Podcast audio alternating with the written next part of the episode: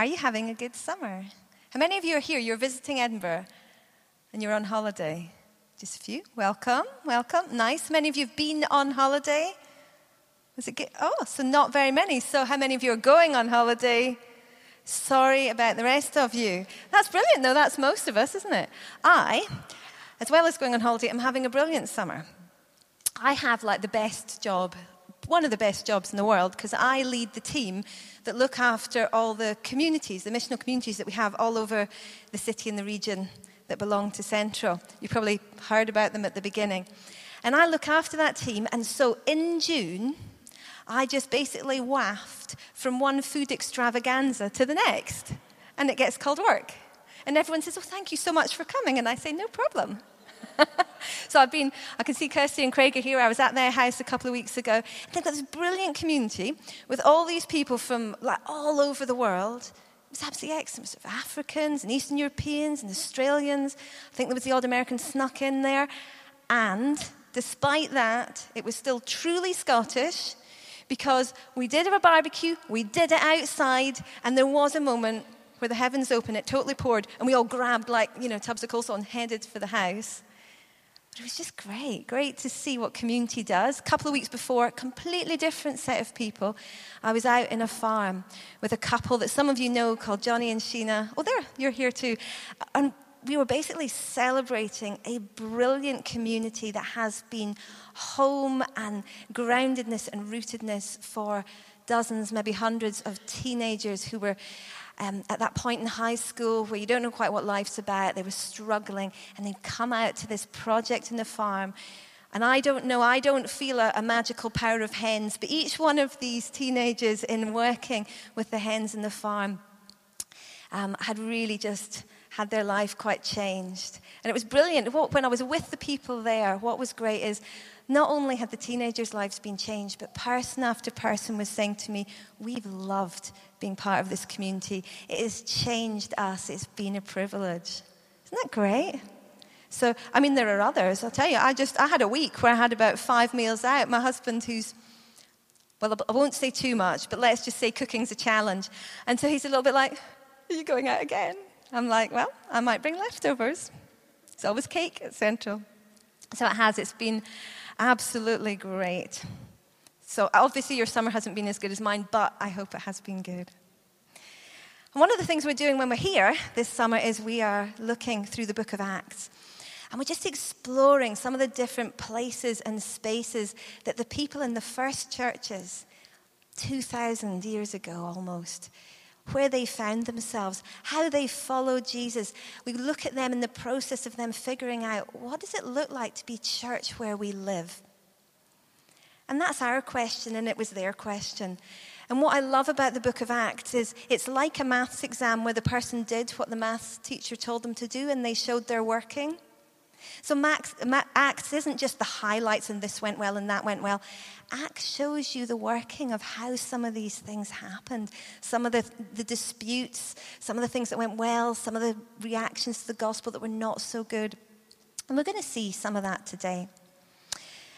And one of the main things that we're going to see today is that the church is not just called to gather.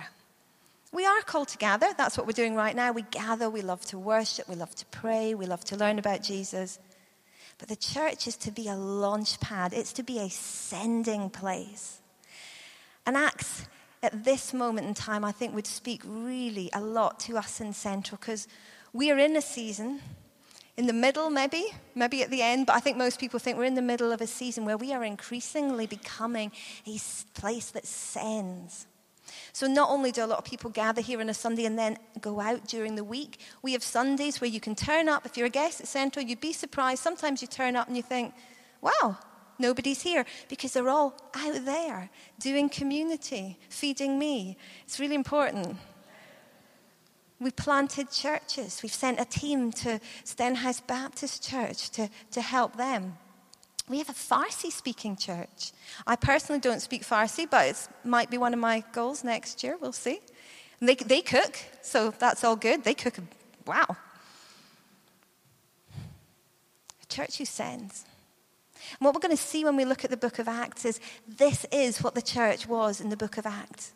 Yes, they gathered, but they were continually launching people out, they were continually sending. And we're also going to see that that is costly to the people who go and to the church who sends. But it is also amazing, and it is what Jesus calls us to do. If I told you, this is a true story, and if I told you that I was going to the airport on Tuesday, which I am, what would you ask me? What kind of plane are you going on? What kind of color is your plane going to be? Oh, what are you going to eat when you get there? Because, like, you always go and then you eat, don't you? I don't know why, it's part of the thing. What would you ask me? I'm going to the airport. You would almost all ask me, Where are you going? I'm actually going to Ghana, which is quite exciting and a lot more exciting than Edinburgh and Heathrow Airport.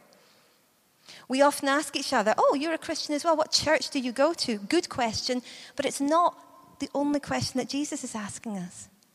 The question that Jesus asks us, the question that the book of Acts asks us are, Where are you going?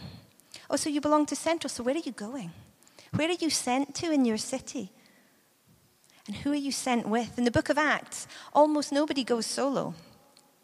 They're all in groups, they're with. Who are you with? And who are you sent to? So we'll look at some of that. And I don't feel I can preach in Acts without starting in Acts chapter 1, verse 8, where Jesus, the resurrected Christ, is with his followers, his disciples, those men who had learned, women who had learned from him. And he's just about to leave it to them. And he's handing over the baton and he says this You will receive power when the Holy Spirit comes on you, and you will be my witnesses in Jerusalem and in all Judea and Samaria and to the ends of the earth. And in Acts chapter 2, the Holy Spirit comes and they receive power. How do I know? Because they start to do all the things that Jesus did. They start to heal the sick. They start to tell people about Jesus tremendously boldly. A bunch of people who apparently were just in a room, knees knocking, frightened to go out days previously, filled with the Holy Spirit, get out there and start to tell people about Jesus. They have a tremendous response because people do want to know about Jesus. Not everybody, that's fine. But there are always people on the earth at every moment in history, many of them who want to know about Jesus. They see angels. They see miracles. They cast out demons. They do the things that Jesus did in the gospel. You will receive power and you will be my witnesses. I believe it is one of the key and core, if not the key message of Acts, that the power of God and the witness have to go together. You will receive power, you will be witnesses. I think trying to do one without the other is not going to be so great. Initially, they're focused where Jesus tells them you'll be focused Jerusalem, Judea, Samaria. I've got a little map for you. Don't say I'm not good to you. So, over on the left, country you would identify as modern day Israel. But that's what it looked like back in the book of Acts. So, you'll see the city of Jerusalem. You can read, it's there. And then it's in the region of Judea, and then above is Samaria. Now we've got to remember that when Jesus speaks to these people, the bicycle hadn't been invented, never mind a car or an aeroplane. So we're speaking to people who would, by and large, live and die in a very small geographical area. The Jews weren't really that keen on the Samaritans, so they didn't even travel to Samaria very much, I'd imagine. And they would understand the first part of what Jesus said You'll be witnesses to me in Jerusalem, where we are now, chaps, in Judea, out into the whole region, even Samaria. And then he says, and to the ends of the earth. And initially, I don't even know what they would have thought the ends of the earth could have meant. They didn't have a map. There was no map of the world. They hadn't explored it. They didn't know much of what was beyond a certain point. And then they begin to find out. And initially, it's persecution that sends out the church. The church in Jerusalem does great, has thousands and thousands of people coming to know Jesus. They're just sorting out life. And then it's decided this is not a good thing. And basically, they've got policemen knocking on the door, coming into their Bible studies, grabbing them, throwing them into prison. And then one of their prominent leaders is stoned for his faith. And so they begin to run. But they don't run and hide They run and continue to be witnesses, and now they're going beyond Jerusalem and beyond Judea. And God begins to explain to these people who, who were all Jews by religion. That was the, the religion they were born into. They'd converted to Christ. In fact, I don't think they would have called it conversion. For them, Jesus was the Messiah they'd been promised. But to them, God still was primarily the God of the Jews. And to go beyond that to people who are non Jewish would have felt strange to them. So initially, as they're persecuted, they go and they, they're with these people and they start to tell them about Jesus because that's who they are. And a whole bunch of people with no knowledge of God start to become Christians. And up in Syria, you see that town Antioch. There's a whole group of people there become Christians. And I imagine someone sends like an SOS to Jerusalem and says, Help! And they send Barnabas. And um, if you've read the book of Acts, you'll know Barnabas is the guy. He is the guy you send, he is reliably good. The Bible says that he's a good man, full of the Holy Spirit and faith. So they send him in. And Barnabas is there and he's thinking, this is great. And then Barnabas realizes this is not a one man job. So he nips up round the corner to Tarsus because he knows there's a man there called Paul. And he knows that Paul is a, is a bit of a wild card, but he loves to share with people Jesus. And Paul has actually been parked in Tarsus by the Jerusalem church because he is a bit of a liability. I won't liken him to anybody because I'm bound to get it wrong, but he is a bit of a liability. And uh, Barnabas takes a chance on him. And do you know what I love about the book of Acts? Is you often see God just using any old buddy not even a perfect person. And you see them sometimes mess it up. And I love the fact that Barnabas takes a chance on Paul. Barnabas knows what Paul's like. He knows he's a bit of a liability, he always says too much, he's a bit rude, he's a bit confrontational. And Barnabas takes another chance on him. And I just wonder what the Bible would look like if Barnabas hadn't taken another chance on Saul.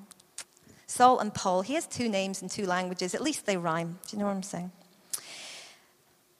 It's background. We're getting there. We're getting to Acts 13, don't worry. So Barnabas and Saul, Paul, are in Antioch for a year, establishing this church.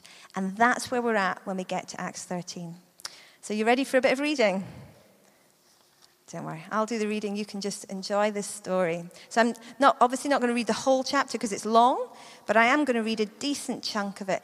And let's just enjoy the story and start to get into it, you'll be able to, hopefully, you'll be able to see the map as well, which is quite helpful if you're someone like me and you have no knowledge of that part of the world. Now, in the church at Antioch, there were prophets and teachers Barnabas, Simeon called Niger, Lucius of Cyrene, Manaen, who'd been brought up with Herod the Tetrarch and Saul. While they were worshipping the Lord and fasting, the Holy Spirit said, Set apart for me Barnabas and Saul for the work to which I've called them. So after they'd fasted and prayed, they laid their hands on them and sent them off. The two of them, sent on their way by the Holy Spirit, went down to Seleucia and sailed from there to Cyprus. When they arrived at Salamis, they proclaimed the word of God in the Jewish synagogues. John was with them as their helper. They traveled through the whole island until they came to Paphos, where they met a Jewish sorcerer and a false prophet named Bar Jesus, who was an attendant of the proconsul Sergius Paulus. The proconsul, an intelligent man, sent for Barnabas and Saul because he wanted to hear the word of God. But Elymas, the sorcerer, for that's what his name means, opposed them and tried to turn the proconsul from the faith. Then Saul, who was also called Paul, filled with the Holy Spirit, looked straight at Elymas and said, You are a child of the devil and an enemy of everything that is right. You are full of all kinds of deceit and trickery. Will you never stop perverting the right ways of the Lord? Now the hand of the Lord is against you. You are going to go blind for a time and not be able to see the light of the sun. And immediately mist and darkness came over him, and he groped about, seeking someone to lead him by the hand. When the proconsul saw what had happened, he believed, for he was amazed at the teaching about the Lord. Then they move on and they go into another synagogue. They share Jesus with the people, and they say, Come back next Sunday verse 44. On the next Sabbath, almost the whole city gathered to hear the word of the Lord. When the Jews saw the crowds, they were filled with jealousy. They began to contradict what Paul was saying and heaped abuse on him. Then Barnabas sorry, Paul and Barnabas answered them boldly, We had to speak the word of God to you first. Since you reject it and do not consider yourselves worthy of eternal life, we now turn to the Gentiles. For this is what the Lord has commanded us I've made you a light for the Gentiles, that you may bring salvation to the ends of the earth. When the Gentiles, the non Jews, heard this, they were glad and honored the word of the Lord. And all who were appointed for eternal life believed. And the word of the Lord spread throughout the whole region. But the Jewish leaders incited the God fearing women of high standing and the leading men of the city. They stirred up persecution against Paul and Barnabas and expelled them from their region. So they shook the dust off their feet as a warning to them and went to Iconium. And the disciples were filled with joy and with the Holy Spirit. Wow, there's a lot happening there, isn't there? Acts 13, there's a shift. People don't go out because they're persecuted, they don't go out in response to an SOS. A group of leaders pray and fast. You can't fast for five minutes, so this wasn't a quick thing. They took their time and they discerned what God wanted them to do. And what God is asking them to do is really costly. He's asking them to take Paul and Barnabas, the two main leaders of this one year old church, and send them out to share the gospel throughout the region. And they do it. And that turns things for the book of Acts. Thereafter, we see the church continually, this continual sending out place.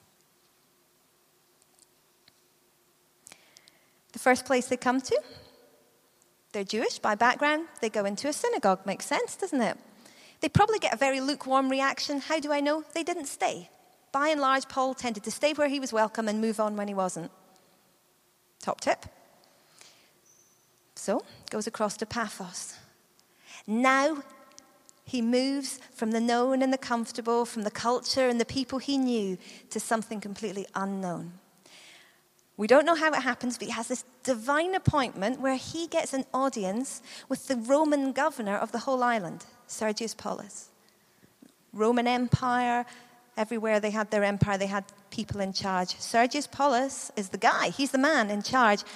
Only one snag Sergius Paulus, main advisor, a chap called Elymas, is a sorcerer. That means he pr- practices witchcraft. No doubt uses it to advise Sergius Paulus. So Sergius Paulus is most likely there for someone open and interested in spiritual things. Paul and Barnabas start to tell him about Jesus. Sergius Paulus is interested. Elymas is not into this at all. And what follows just looks on face value really very rude and un British, doesn't it? I'm just going to ask this question, and if you feel tempted to put up your hand, come and see me later. Have you ever met someone for the first time, looked them in the eye, and said, You are a child of the devil? Good. And on, its, on the face value, it just is shocking. It's just rude. It's just beyond rude. It's like, what is he doing? This is going to finish everything. But you've got to read what comes before filled with the Holy Spirit. Paul looks Elymas in the eye. And what we then see is not a personality clash or one person being rude to another person. What we see is a clash of kingdoms. Paul is filled with the Holy Spirit. Elymas is filled with a very different kind of spirit. The holy meets the unholy, and and Sergius Paulus watches it. And this is not some equal battle between two opposing spiritual forces. The power of God is much stronger than any other power. And Paul basically says to Elymas, You're going to go blind. This is what's going to happen. It happens. How does he know? Because he's filled with the Holy Spirit. Acts 1 8, you'll receive power when the Holy Spirit comes upon me. You, then you'll be witnesses. That's how the witnesses of God do the stuff that Jesus sent them to do, filled with the power of the Holy Spirit. You know, we don't see witchcraft up front and center very much in our country. Um, it tends to be hidden It does happen, but it's hidden and it's in the background. But um, I've been to Ghana several times. And when you go to Ghana, witchcraft is practiced up front and center. And in the region I go to, there'll be a Christian village, and then the next village will be what they call as a, a juju village. Juju is just their brand of witchcraft. 2009, um, the churches I go to, they'd been working with this one village, um, just going and continually sharing the gospel and sharing the gospel, seeing some of the women get saved, but they really hadn't seen much happen. And my team went out with them for the day for one of these visits. And you're not going to believe this. I'd love to say I was there. I was sick. I've only ever been sick once in like the dozen times I've visited Africa, but I was sick on this day. My team go in, and something happened in that day. And in a village of just a few hundred people, 93 men, women, and children became Christians in one day. 93.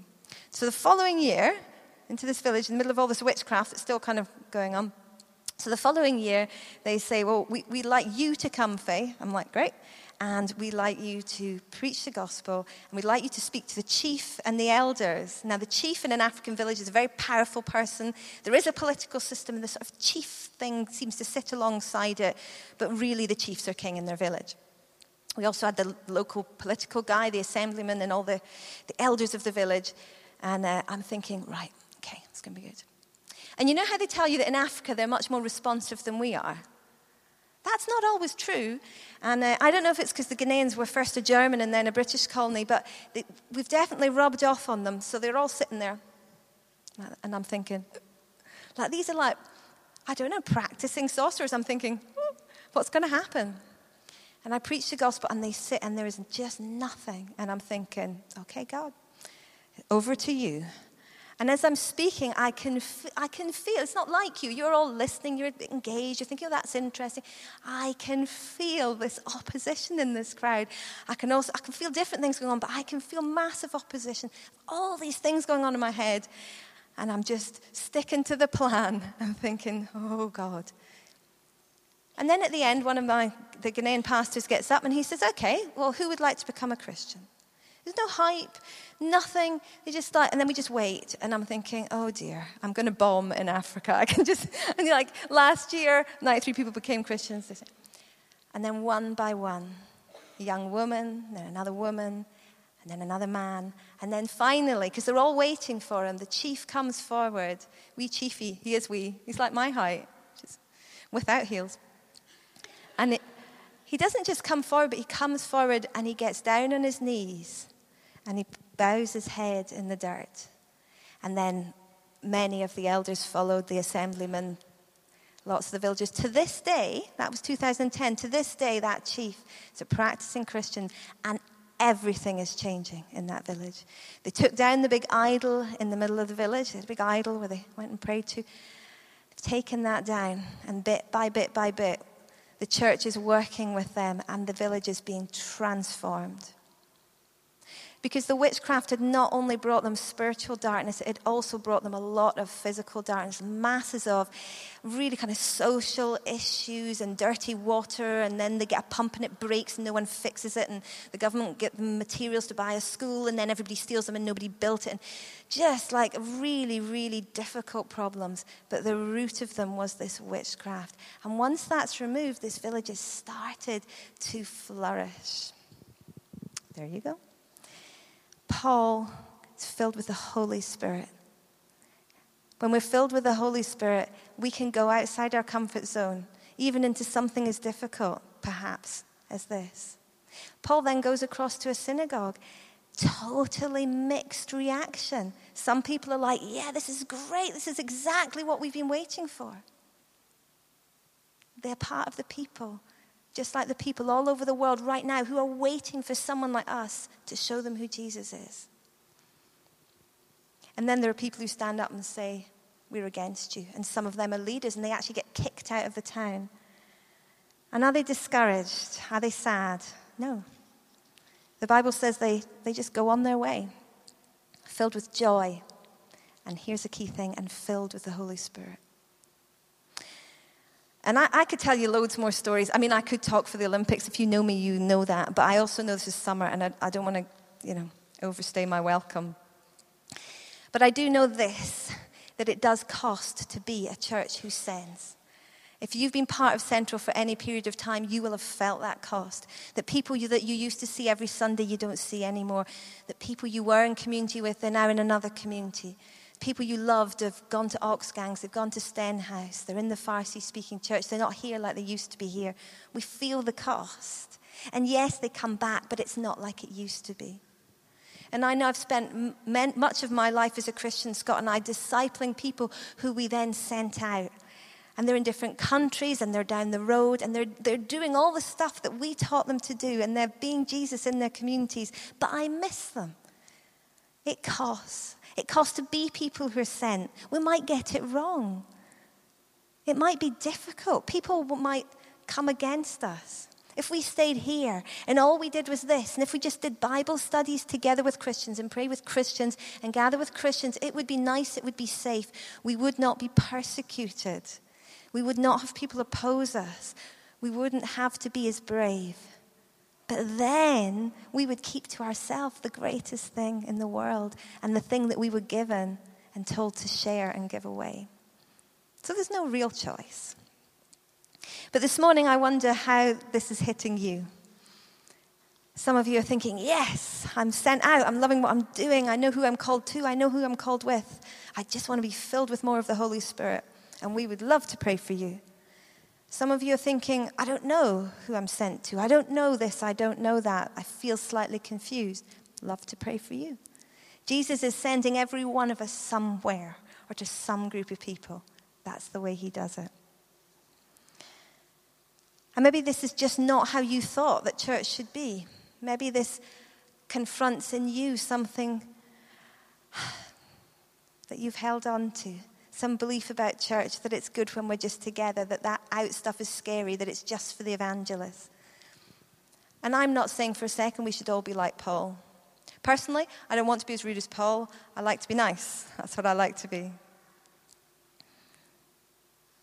But we're all called to be witnesses. That's not the same as all being called to be primarily evangelists.